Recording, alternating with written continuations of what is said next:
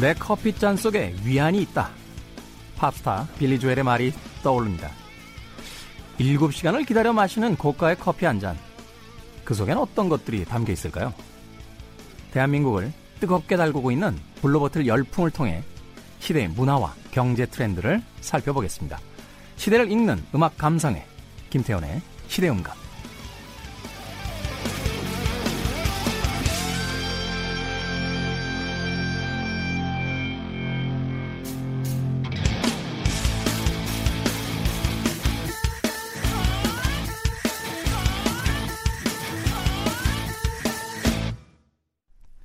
토요일 2부에 이어서 일요일 3부 시작했습니다.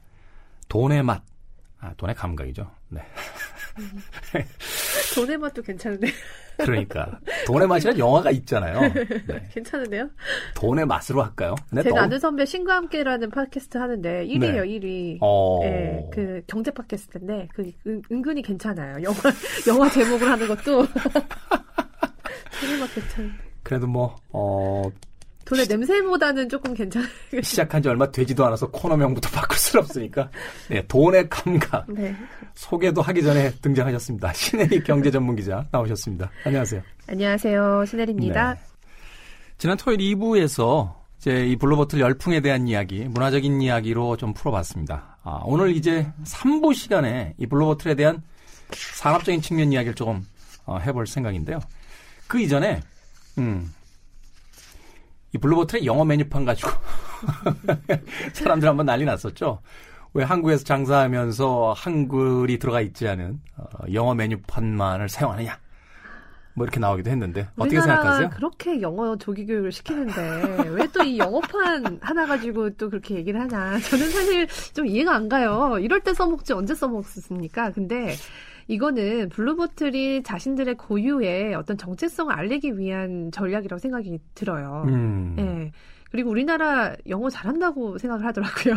그리고 잘, 실제로 잘 하시잖아요. 다른 나라에 비해서도. 그렇죠? 일종의 그 열풍에 대한 반감정 같아요. 네. 어, 우리가 왜 극장에서 영화 상영할 때 그 어벤져스 Endgame 이렇게 딱 되면 음. 어, 어벤져스의 어, 끝나는 게임이란 뜻이구나. 뭐 이렇게 생각하지. 그쵸, 예. 거기 왜 한글 설명을 안 단 겁니까? 이렇게 얘기 안 하거든요. 그쵸, 예. 그러니까 사실 극장에서의 그 영화의 제목과 그 이런 것들이 간판이라고 생각했을 때, 메뉴판이라고 생각했을 때 거기에 대해서 시비를 안 걸면서 음. 굳이 우리가 뭐 복잡한 뭐 네. 이런 것도 아니고 네. 거기 아메리카노 아니면 네. 카페 라떼 이런 네. 카푸치노 이 정도의 메뉴판에 한글이 안 들어가 있다라고 시비를 거는 건 네. 조금 열풍에 대한 어떤 반작용이 작용하지 않았을까 하는 네. 생각도 해봅니다. 또 반면에 그 영어로 또 되어 있기 때문에 또 색다른 분위기를 연출했다라는 시각도 있어요. 그렇기 음. 때문에. 예. 그렇죠. 왜 사람들은 자기 나라 활자보다는 남의 나라 활자가 더 세련돼, 그 세련돼 보인다고 하는 것 같아요.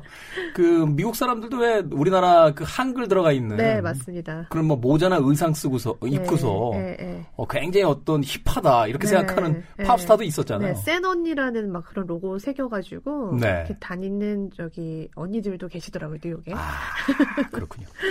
예전에 그 스파이스 걸스라는 팀의 그 멤버 한 명의 그 어깨를 이렇게 보는데 음. 어, 여력 이렇게 한자로 문신을 해놓은 걸 보아서 네. 아 저게 서양인들에게는 굉장히 hip하게 보이는구나 예. 아, 이런 생각을 했던 적이 있습니다. 자 블루보틀에 대한 이야기를 가지고 산업에 대한 이야기 조금만 더 풀어보겠습니다. 우리나라에 왜 이렇게 해외 커피 브랜드들이 많이 들어옵니까? 그만큼 매력적인 시장인가요? 네, 우리나라 커피가요 전 세계 커피 시장 3위입니다. 놀라셨죠? 지난 토요일 2부에서도 말씀을 해주셨는데 네. 전 세계 커피 시장 3위다. 네. 이해가 되세요? 이거 아니 인구수가 지금 5천만밖에 안 되는데 네. 뭐 미국은 당연히 그렇다 치고요. 네.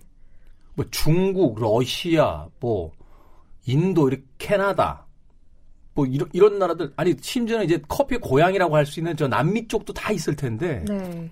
우리가 세계 3위예요. 네, 그러니까 이 커피를 캐나다나 미국은 집에서 내려서 드시는 분들이 많은데 우리나라는 아. 거의 나가서 사 먹는 카페에서 사 먹는 문화잖아요. 근데 그 저도 좀 신기했어요. 이렇게 이태리나 유럽이 훨씬 더 맛있니 맛있는 것 같은데 우리나라가 3위라니 이런 생각을 했는데 그 이... 야기 속에서 우리가 이런 걸 하나 유추해 볼 수 있겠네요. 그러니까 네. 우리는 커피를 어떤 순수한 맛보다는 커피를 둘러싸고 있는 그 문화 전체를 소비하는 형태로서 이제 이 커피 시장이 발전해 왔다 이렇게 볼 수 있겠네요. 맞습니다. 그리고 또 환경적인 요인이 있어요. 외국은 테이크아웃 해가지고 직접 이게 받아서 나가서 공원을 거닐면서 먹긴 먹고 이렇게 하는데 우리나라는 사실 그 도심 내에 공원이 많지 않잖아요. 그렇다 보니까 실내에서 앉아서 이제 이야기 나누면서 마시는 아. 문화이기 때문에 더 소비가 큰 것 같습니다. 그것도 환경적인 요인이 있겠네요. 네. 어, 확실히 이 커피라는 것이 어떤 그 지역의 문화성을 이제 드러내는 역할을 할 수밖에 없다라는 게 네. 그러네요. 우리나라는 테이크아웃 해서 네. 사무실 가죠. 그렇죠. 그죠.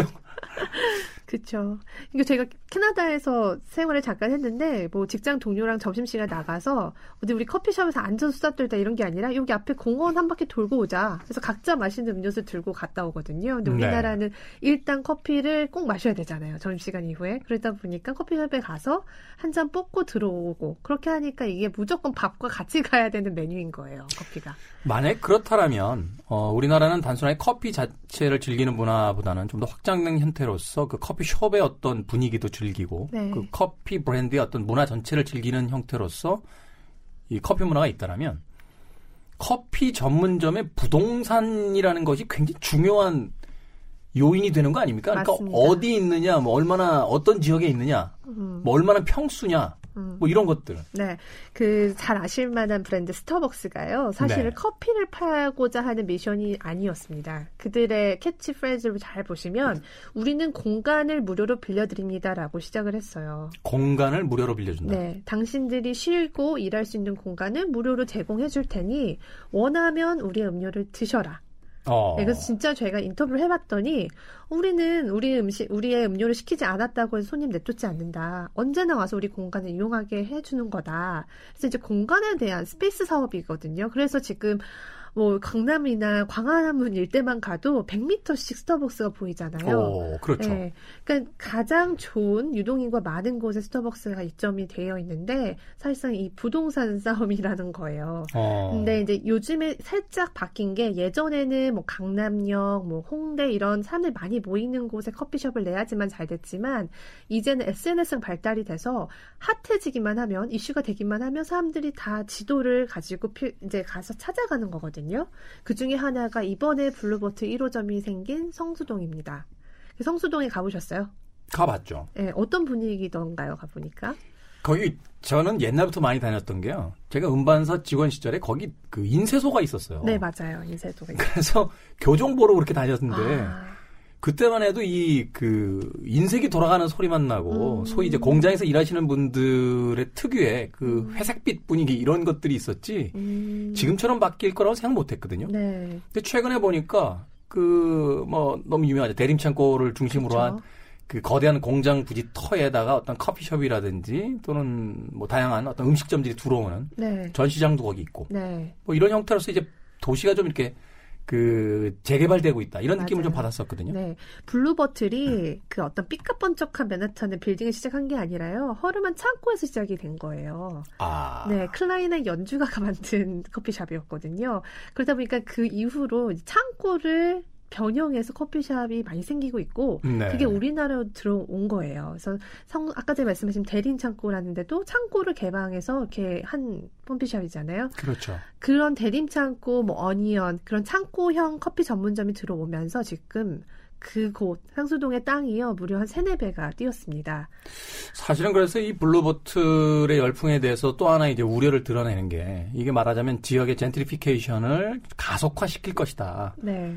뭐 청담동처럼 이미 땅값이 뭐 하늘까지 올라가 있는 동네야 상관없겠습니다만 어 이미 뭐 경리단길이 그 몰락의 수순을 밟고 있다는 이야기도 있고 그 네. 그 옆에 는 이제 해방촌 역시 네. 좀 현재 상황이 안 좋다 하는 이야기도 있고 네.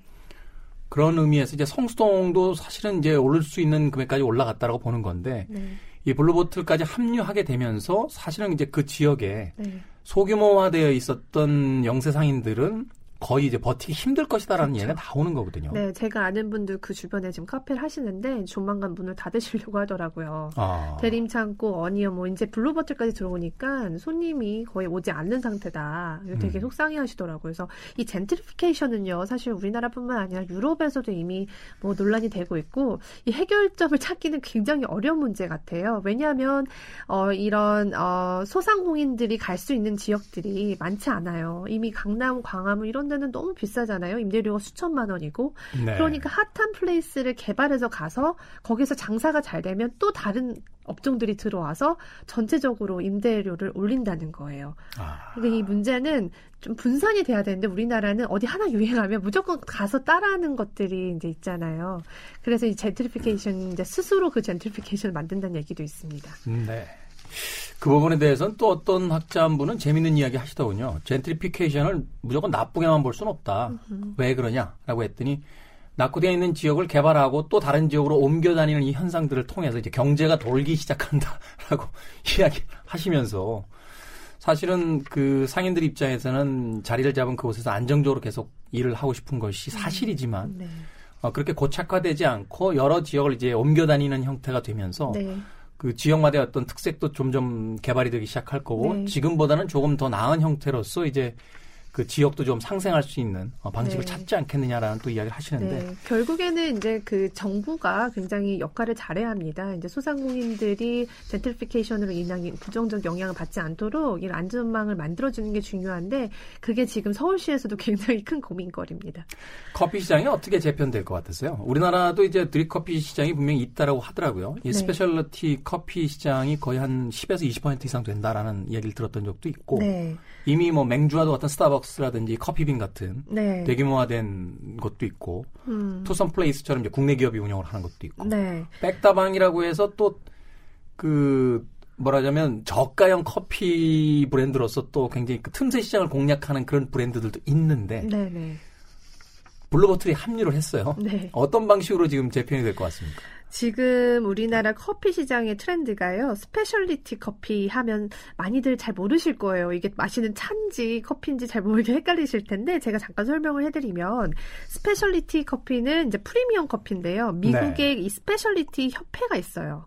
그 협회에서 이 커피에 대한 이제 점수를 매겨서 100점 만점에 80점 이상을 받아야지 이 speciality 커피라는 인증을 받습니다. 아니 거기도 커피 협회에서 이렇게 별점 줘요. 우리나라 소고기에다 투뿔 주고 이러듯이. 맞습니다. 네. 그래서 10점 만점에 80점 이상을 받아야 프리미엄 그 speciality 커피라고 하는데 이제 이런 speciality 커피 시장이 우리나라에 지금 아까 전 말씀하신 대로 계속 성장 중이에요. 전체 커피 시장의 한 20%를 차지를 하고 있거든요. 그러니까 와인같처럼 생각하시면 돼요. 와인도 정말 여러 가지 맛이 있잖아요. 향과. 직접 그렇죠. 자신의 취향대로 골라서 와인을 드실 텐데 커피도 이제 똑같은 아메리카노가 아니라 산미가 조금 덜한 아니면 산미가 좀 더 강한 아니면 향이 어떠한 이렇게 많은 다양한 이 커피를 고르실 수 있는 시대가 되는 거예요. 예전에는 아메리카노, 카페 라떼 한 잔이요 이렇게 했지만 이제는 네. 이름이 이제 각각 붙여져 있는 거죠. 그러니까 이렇게 고급화된 커피 시장이 앞으로는 더 늘 거라는 전망이 있습니다. 그래서 아, 물론 어 뭐 천 원짜리, 구백 원짜리 커피도 요즘 많이 생겨나곤 있는데 어 사람들의 소득 수준이 계속 올라가게 되면 결국에 그것 따른 소득도 올라가고 소비 성향도 달라지게 되게 마련이잖아요. 그러다 보니까 이런 speciality 커피가 앞으로는 몇 년간 더 성장을 할 것으로 보입니다. 블루보틀의 열풍에 대해서 다시 한번 생각해 보게 됩니다. 아, 우리나라에도 이제 그 해외 브랜드들과 경쟁하는 수많은 커피 전문점들이 있는데, 뭐, 전 시간에도 그런 이야기 잠깐 했었습니다만, 음, 과연 자체적인 어떤 문화가 있는지에 대해서는 고개를 갸우뚱하게 음. 만듭니다. 음. 어, 이미 포화 상태라고 생각했던 커피 전문점 시장에 이 블루보틀이 던진 어떤 열풍의 그 현상들은 한 번쯤 생각해 볼 지점을 던져주고 있는 게 아닌가 하는 생각이 들어요. 우리는 이미 시장에 어, 공급자들이 너무 많아졌다라고 네. 그 아주 어, 부정적으로만 생각을 했었는데 아무리 공급자가 많은 시장이라 할지라도 혁신적인 문화를 가진 새로운 형태로서의 어떤 접근 방식이 있다라면 새로운 시장을 개척할 수 있다라는 것을 지금 블루버틀이 보여주고 있기 때문에 그럼요. 대기업 중심으로 편의적인 형태로서 단지 그 남의 것을 베끼는 형태로서 진행되고 있었던 시장의 어떤 한 축을 이 커피계 애플이라고 하는 블루보틀이 허물고 있는 게 아닌가 하는 생각이 들었습니다. 이제 커피는 커피 그 자체로 소비되지 않습니다. 아, 그 시대의 어떤 사람들의 어, 만남의 어, 문화 자체를 만드는 공간 또 그것을 통해서 자신의 라이프 스타일을 어떤 설계하는 음, 그런 어떤 요소 중의 하나로서 작용하고 있기 때문에 단지 커피뿐만이 아니라 커피를 둘러싼 여러 가지 문화에 대해서도 우리가 한 번쯤 신경을 써봐야 될 그런 시대가 된 게 아닌가 하는 생각이 드는군요. 네, 맞습니다.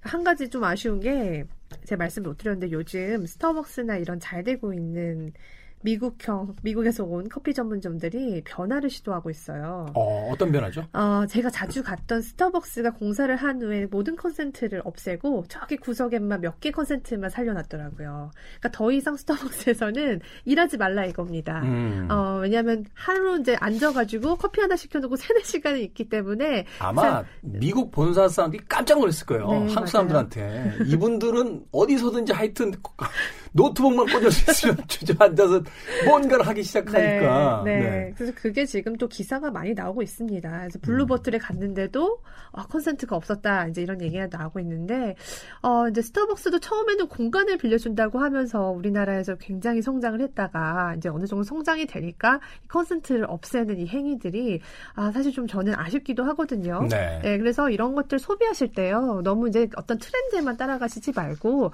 똑똑한 소비를 하셔야지 앞으로 더 혁신적인 기업, 좋은 기업이 나올 수 있으니까요. 소비자의 권리를 똑똑하게 챙기시기 바랍니다.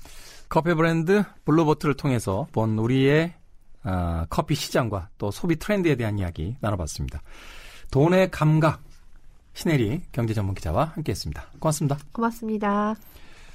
신혜리 기자 보내드리면서요. 어, 장기하와 얼굴들의 싸구려 커피 준비했습니다.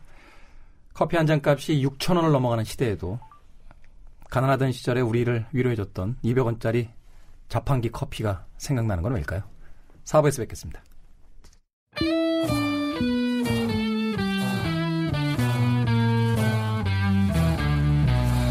싸구려 커피를 마신다